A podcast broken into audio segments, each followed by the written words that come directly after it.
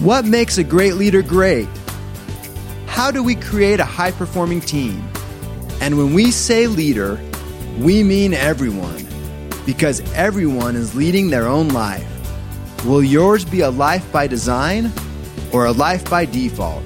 Those are the big questions, and this podcast will answer them.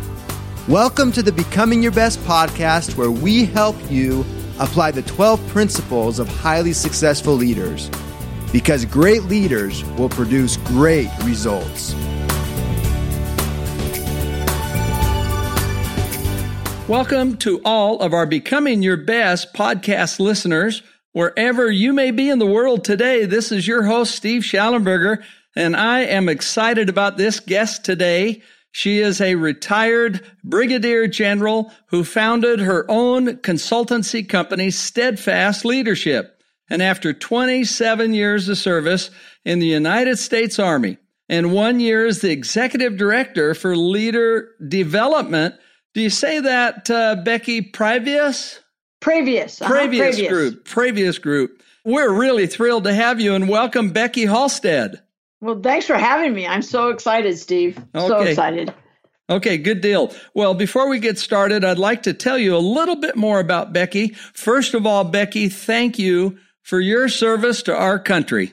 You're welcome. Yeah, that's a this is a, a huge background. She's has been honored to be selected to attend West Point in 1977, entering with the second class of women and being the first kid, quote unquote, from her hometown to graduate from West Point. She's blessed to be the first female graduate of West Point to be promoted to general officer and she served and commanded in, in combat as the first female commanding general at the strategic level of leadership in Iraq, leading 20,000 soldiers, 5,000 civilians uh, from 2005 to 2006, a first for our army and our nation. So uh, let's get right into this. We have a lot in common. We were just talking about we spend much of our lives thinking and working on leadership. And that's what we're going to talk about today. Uh, we also have something else in common. We have two sons that have flown F 16s and, and been officers in the United States Air Force, and two that went to uh, the uh, Air Force Academy. So those are big times, aren't they, Becky? Absolutely. Yeah, my dad was in the Air Force, uh, enlisted when he left, and then he became an IBM engineer. So I have a and a niece in the Air Force. So you know, I, I believe in the joint team, that's for sure. So, congratulations to your sons. Oh, you bet. Well, indeed. Well, Becky, uh, tell us about your background, including any turning points in your life that's had a significant impact on you, and especially that influenced you to do what you did. Like, I just can't wait to hear about this wonderful adventure that you are going through. Well, I, I appreciate that. You know, um, I have every steno pad since I went to West Point in 1977. And in the margins, I have two letters, TP, for turning points. So I have tried to keep, kind of keep track of those over the years. And they're for a variety of reasons. Sometimes they're faith based, sometimes they're just uh, professionally based. But the biggest turning point probably for me was in high school to get me started on this journey. I had planned on being a, a physical education teacher and coach. I love sports. And I grew up in this small town with no traffic lights in upstate New York. I, I lived in Willseyville, New York, and went to school in Candor, New York. And our kindergarten through 12th grade was in two buildings. And so I was really into sports. And I don't think I realized that I probably really wasn't that great of an athlete. you know, it seemed like I was because I was on all these teams and I was always one of the lead players. But when you come from a small town like that, what you discover is everybody gets to play. So I wanted to go to college for that. And then in my junior year, my mom said, in 1976, she said, Look at this. And she was reading the newspaper. She says, Listen to this. They've approved, the government's approved, the president has approved to allow women to go into the military academies. And she says, I think this sounds just like you. Well, at that point, I had no exposure to the military. military. Great. I'm just loving this. Good going. Yeah. So my dad, I mean, I'd seen my dad's uh, Air Force uniform and was thought it was really really neat, and I, I liked learning a little bit about his enlisted time. And I had one great uncle in the Navy during World War II, but military was the last thing for my mind. And so I made a deal with my mom if she helps me with the application process that I would try, part of that process is getting um, letters of, of recommendation for your nomination packet to go to your congressman or senator. And I know you're you are very well aware of that with your sons going to the Air, Force Academy. So the number one person I went to was my coach because again I was really into sports. In the spring of 1976, as I got all my packet together and I was putting it into the congressmen and senators, uh, my coach was killed in a tragic accident. So about oh, I don't know, a couple weeks after her death, I went for my first interview with Senator Jacob Javits of New York. And at that point, I'll be very honest with you, Steve, the light switch had kind of gone off. With the death of my coach, I wanted literally nothing to do with college or anything. I just took my feet right out from underneath me. But my mother and father said, please just go. Please just just go, you know, and try to stick with this uh, process. So I did. And as soon as I went into his office, he, you know, and I sat down, he said, Well, I see that you're from this town where there was a coach that was killed. I mean, I was really amazed that he knew that. And I said, Yes. And a matter of fact, there's probably a letter of recommendation in that packet from her. So I had the interview, went home, and about two weeks later, I got in the mail packet, and he he had had his office send me all the letters of recommendation. Now in those days, it's before computers and if you had an IBM typewriter, you were doing pretty good. But she had handwritten her her letter, and as I read the words, the light switch came back on because I was able to see and and feel how much confidence she had in me, the potential she saw in me, and then really very importantly was the fact that she wrote about that I'm having an opportunity that she could not have even possibly have dreamed of as a woman. And so the light switch went back on and I decided that I, I really wanted to try. And then I got accepted in my senior year of high school and off I went to West Point. So, you know, it, it taught me so many things. It's probably one of the largest turning points in my life that we have a responsibility to see the potential in people and we have a responsibility to encourage people. And probably every time I've been asked to write uh, a letter of recommendation to help someone get to the next step, I don't know that I've ever turned it down unless I felt the person did not deserve it. Then I would turn it down. But I've always tried to put a lot of energy into that because someone very special to me had faith in me. So anyhow, and I, I went off to West Point from 77 to 81 and it didn't prevent me from wanting to quit. However, I mean, I did want to quit. It was hard, but I, I, I learned a lot of other leadership along the way, like from my parents and, you know, two rules to life. Rule number one, don't quit. Rule number two, refer back to rule number one. So even though you know all these things, there's still sometimes a lot of hard days where you want to quit. But I'm very glad that I didn't. I did learn early on at West Point that if I quit, the person in front of me that is yelling at me that wants me to quit, they're the ones who win, not me. And if I quit, I can't make a difference. I can't change it for men and women later, you know? So if you want to be part of the solution. You can't quit. So, anyhow, I graduated in 81 and then I spent 27 years in the military. I moved 18 times during that duration and I had 51 different bosses. So, I was in the laboratory of leadership. oh, man. I love that background. That was flat out inspirational. Thank you for taking the time to really share and and it just reinforces how important parents can be the influence yes. that they can have on their children and others in their lives and also like coaches. What a wonderful story. We, we could, we each do have that responsibility to see potential in others because it's certainly there. And so thank you for sharing that. That was worth the uh, podcast in itself right there. well, you know, and the other thing too about that, thanks so much, Steve. The other thing too about that is that you know, and there's a lot of people right now that are suffering. You know, they're they're having tragedy in their life, maybe a loss of a loved one because of COVID or a loss of a job. And you know, sometimes when you're in the present of the chaos, you don't understand how that's going to play out for you or why you're experiencing it. Sometimes maybe people never know, but sometimes it takes a long time to know. And I will tell you that when I think about that turning point in my life, which was very, very difficult for me to accept her death, that it probably I did not realize the full benefit of that story.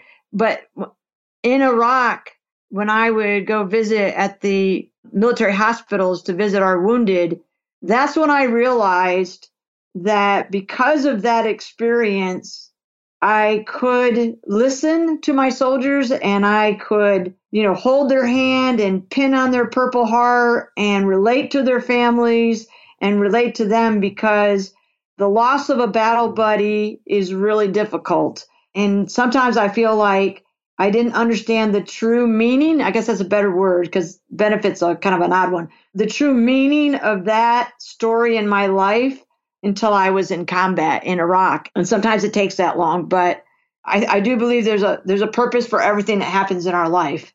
Yeah, totally agreed. Absolutely. We can we can gain so much and sometimes we just don't realize it, but there is good in every lesson and every setback and every challenge. And so keeping our chin up and and looking for that uh, is such a help, such a benefit for us. By the way, I'd love to have our listeners hear more about your experience as the first woman graduate of uh, the United States Military Academy to achieve the rank of general. now, I, I, might add that we love West Point. The president of one of our companies, Sal Vaccaro, his wife is named Anne. One of their daughters, Mary, attended West Point about probably eight or nine years ago. And it was so fun tracking her experience and how it went. And so tell us about what, what was it like to be the first woman graduate who became a general? I would be lying if I said it wasn't fun. I mean, it was fun. it was exciting and it was historical. But I do tell people that, you know, if you're the only then it's lonely. and so what you really want is you want and even though I enjoyed that that announcement and I enjoyed that day, the ceremony only lasts an hour, but the responsibility lasts a lifetime. And so, you know, to always hold myself accountable. But I was very excited when women passed me. You know, two of my classmates, Heidi Brown and Camille Nichols, both made their second star and they passed me, right? and then we had a, another great lady who, um, Nadja West, who became the Surgeon General for the Army, made her third star. I don't mind being a first and it is exciting, but I'm real happy when people zoom right on by me and, and keep progress grow, growing because if you're the only, then that's not progress. We don't want to ever say, okay, check that block. We got one. All right. we can't just gloss over this uh, either, Becky, because I would imagine there had to be some real challenging times in the whole process of your career as you moved along. And, and, and how did you deal with those kind of things and keep your chin up, keep moving forward? And, and how did you deal with the setbacks? There had to be some. Right. So I, I, I, usually say, you know, I had to have a lot of faith and I had to have a lot of grit, right? So a lot of determination and commitment. And faith is plays a very important role in my life. So because there are a lot of there are a lot of ups and downs in that journey for sure. I call them above the line events and below the line events. And so, you know, I mean, just to get to general, there's a lot of promotions involved and and sometimes I, I, I picked up an early promotion and there were many times when you kind of hear whispers in the background or on the sidelines of people going, you know, well, you, she just got that because she was a woman. And so there are also there are there are a lot of moments where there's a lot of doubt that's created within you. And and I think it was my faith that kept me from letting that doubt be ruling me, right? Like you have to say, look, I did not select myself for these promotions, but since I received them, what I do need to do is choose to do it to the best of my ability, you know, and and I, you know, I love that your podcast is about becoming your best because it isn't necessarily about being number 1, it's about being your best. What talents and strengths did God give you to do the best that you can do? So, I did have to do a lot of uh, self motivation, if you will, self development to say, don't listen to the naysayers, just keep pushing. And I will say that I never pushed myself to be a first. I, I wasn't looking to break glass ceilings. Some of those things just happen. And sometimes I kind of wish that wasn't part of it just because I think a lot of people judge you very quickly that, oh, well, you just did it for whatever. And and the only way I can say to prove kind of kind of prove that that's not the case is that and I retired in 2008 because I was ill with chronic fibromyalgia and I actually had people you know encourage me to stay in to get my second star for another first, right? Then I'd be the first for two stars. And I'm like, look, I know all my peers that are competing with me. And for me to allow myself to compete and then maybe get a second star when I know that I'm ill and I know that I need to regroup and get myself strengthened and healed would be criminal in my mind, you know, to take something that I then can't fulfill my five year duty with. So I, you know, I opted to retire to kind of get myself healed from uh, from this fibromyalgia. So I think we sometimes have to be careful with our vision of our own life. You know that it does need to be realistic, and it and, and it cannot be selfish. You know, I mean, or self-serving, right? Mm-hmm. So yeah, I mean, there's a lot of. T- I mean, the majority of my life, I was the only woman in the room. Certainly, the only woman commander in the room. Even in Iraq, all the division commanders were men on the coalition and on uh, the the joint side. You know, you're kind of constantly sized up. I'm five foot one and a half, so people automatically think I can't do most of the physical stuff. So, uh, so it's very fun and exciting when when you're able to do it, and they go like, "Oh my gosh, I just would have never thought you could do that obstacle," or you know, hop, jump out of that, you know, rappel out of that helicopter or whatever. So, it takes a lot of grit. I mean, it takes a lot of self coaching to say you got to keep going, and you got to have courage to speak up when things aren't quite right. Yeah, indeed. Becky and I, to our listeners had some real fun before this podcast started today and just talking about our perspectives, our study, our lives, and thinking about leadership. And, and we have a lot in common. And we've seen it from just different perspectives. Not only have we studied this and researched it, we've practiced it, and we've seen it from among the very best in the world. And so to have somebody that thinks shares this kind of point of view is quite exciting. And uh, I'd like to have her tell us more about her perspective. She she has uh, written a book about leadership, about her experiences, about her observation, about her practice of it. And one of the things that she's developed is called the steadfast leadership model. Tell us first about your book and then tell us about your model. How did you develop it? Well, the book that came out of speaking, doing a lot of keynote speeches on leadership in the corporate sector, and people would come up to you afterwards and say, "Please tell me you've written a book." And I'd be like, I'm, uh, "Well, I'm I'm putting one together," you know. And I and, and because you know you know as well as I do, in one hour, it's very difficult to share this passion we have on leadership in just one hour, and you certainly can't share all the stories.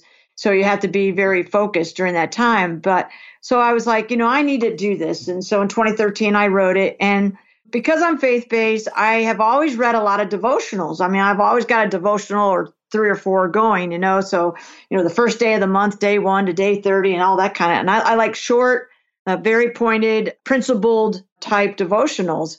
And so when I started to write the book, I said, I'm going to do 30 principles that probably mean the most to me and I, I was doing it kind of day one to day 30. Well, that confused some people, so I just left it as steadfast leadership principle one through 30. Every single one is is a story, or lots of stories, and there's stories of failure, and there's stories of success, and there's stories of, you know, maybe from high school all the way to being general, because leadership is through your whole life. It's a life journey, and I wanted anybody that picked that book up, whether you're in high school or you're the CEO of a company, and be able to have some golden nuggets to help you lead your life better. And the title is the first person you must lead is you. And I and I did that purposely because we know that accountability is very important when it comes to leadership. In the in the army, we say, I will not ask of my soldiers that which I'm not willing to do myself.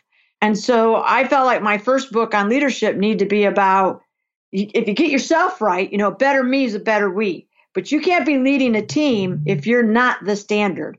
And so those principles are very focused on individuals finding a better version of themselves when they get done reading the book. This, the steadfast leadership uh, model, the Army had always given me a leadership model. The West Point model is be know do. So I had such a foundation when it came to the Army's field manuals and leadership development. But after you know, almost three decades of being in the Army and now speaking on leadership, I thought, you know, I really should share what I think was the most applicable to me as a leader. And about 20 years into the Army, my mother gave me a framed picture, and it, it's of the word Rebecca, my first name. And she put a, a Bible verse to it, and it was 1 Corinthians 15 58. And in that, it, it says, faithful and steadfast. And so when I was coming up with my own leader philosophy for my for the men and women in my commands, I decided I was going to come up with steadfast leadership. And steadfast became an acronym because we're really big in acronyms in the Army. and that's on my website, but it's selfless service, trust and tenacity, encourage and embrace, attitude and approachability, discipline, family, friends, and faith, accountability, standard setter, and teamwork. And that grew on a life of its own when I was in battalion, brigade, and then general officer command in uh, in Iraq. And so when I retired, I decided I'm going to keep it. I'm going to keep that steadfast leadership and and try to make very relevant leadership lessons learned from my three decades in the army to the to the civilian sector. So that's the model. Okay, good stuff. That was a great background. And leadership is such a driving force in life. It is both tangible and intangible, but it is what makes the difference in a crisis. It's what makes the difference in being able to fulfill visions that we have. And I wonder if you would speak just to a, a moment. And I thank you for sharing the scripture in Corinthians. I'm going to go back and read it. Way to go, Rebecca. Good name. But but tell us about the value of both practical and tactical leadership in being able to get results and to do important things.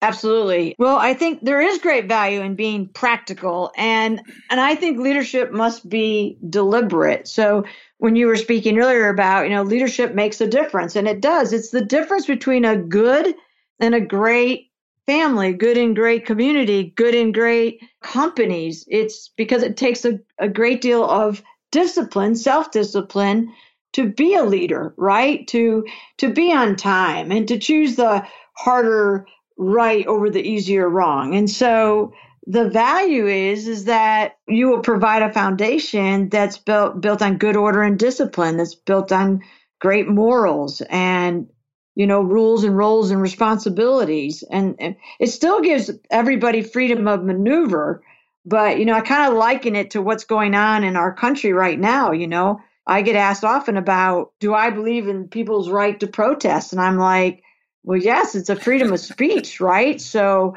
of course I do. But I also believe that just because I have the right to do something does not always necessarily mean that I should, right? I have the right to say anything, but should I say it? I have the right to do an awful lot, but should I do that? Or is it the right way to do it? So I think that practicing leadership and practicing practical leadership at the very tactical level uh, needs to be very deliberate, very thoughtful, because leadership can be the calming enabler, right? I always tell people we as leaders need to be the calm in the chaos, not create more chaos. But there are many leaders, or at least people in leadership positions, that instead of really thinking through their words and their actions to calm the effort, they stir it up. I, I have issue with that. Me too. Would you just take a moment and define the difference between practical and tactical? The difference between practical and tactical. Well, I mean, tactical. When I think of tactical um, from just my military days, right. I think of tactical as tactical as being you know where the rubber meets the road. It's the kind of the making decisions at the lowest possible level and allowing people to do that. Because one of the very big challenges of leadership is when you're making a decision as a leader, you have to ask yourself, are you the right person to be making that decision or should somebody below you be making it or somebody above you? Mm-hmm. and we we train our leaders in the military to make the make decisions at the lowest possible level. So that's how i describe tactical leadership is really making those decisions at the lowest possible level. Because the next level up is operational and then for us is strategic. Um, so that's how i would frame tactical. Practical to me is uh, more what's the common sense approach?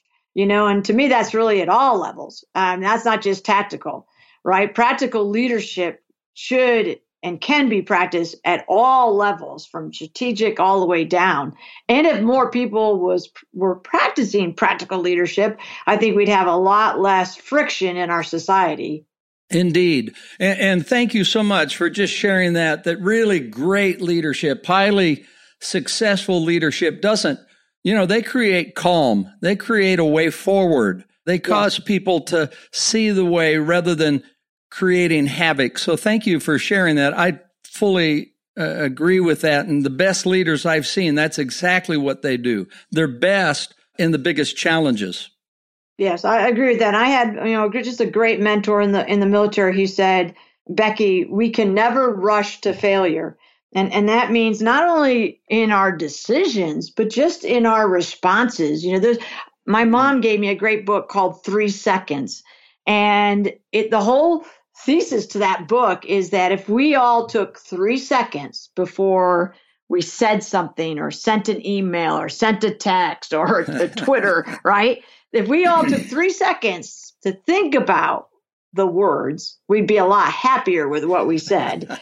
And, you know, and I think there's great truth to that. Yeah, amen. Or maybe, you know, 300 seconds sometimes. yeah, right, right, right. Well, yeah. Time absolutely flies. This has been a delight. Uh, you've been a blessing to our listeners. You've given them a lot to think about and capture. And before we wrap up today, any final tips you'd like to leave with our listeners? Any of the most valuable leadership lessons you've had? And, and then we'll wrap her up today. Okay. Well, I guess the one that I've been thinking about is that leadership is a choice. And so, since it's a choice, please choose to lead yourself first. So, in doing that, before you act, before you respond, think about what it is you're about to say. Would you want that said to you? Think about what you're about to do. Would you want that done to you? And hopefully, people will be just working very hard to make better choices for the, the betterment of all. Okay, well, amen to that. Good job. Well, how can people find out about what you're doing? How can they find your book and, and information about you? Well, I think the easiest way is my website is uh, www.beckyhalstead with one L dot com and I'm on Facebook as well, but my website has YouTube videos, it has the book.